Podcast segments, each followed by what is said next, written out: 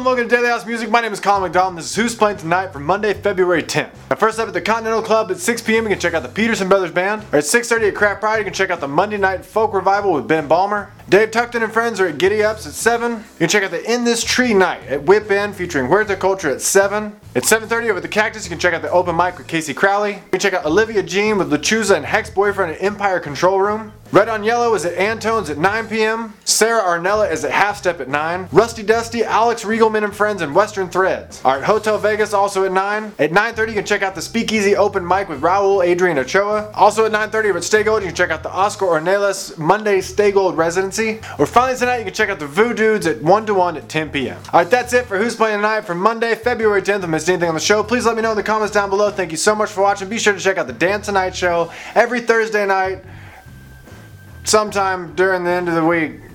Every week. See you tomorrow.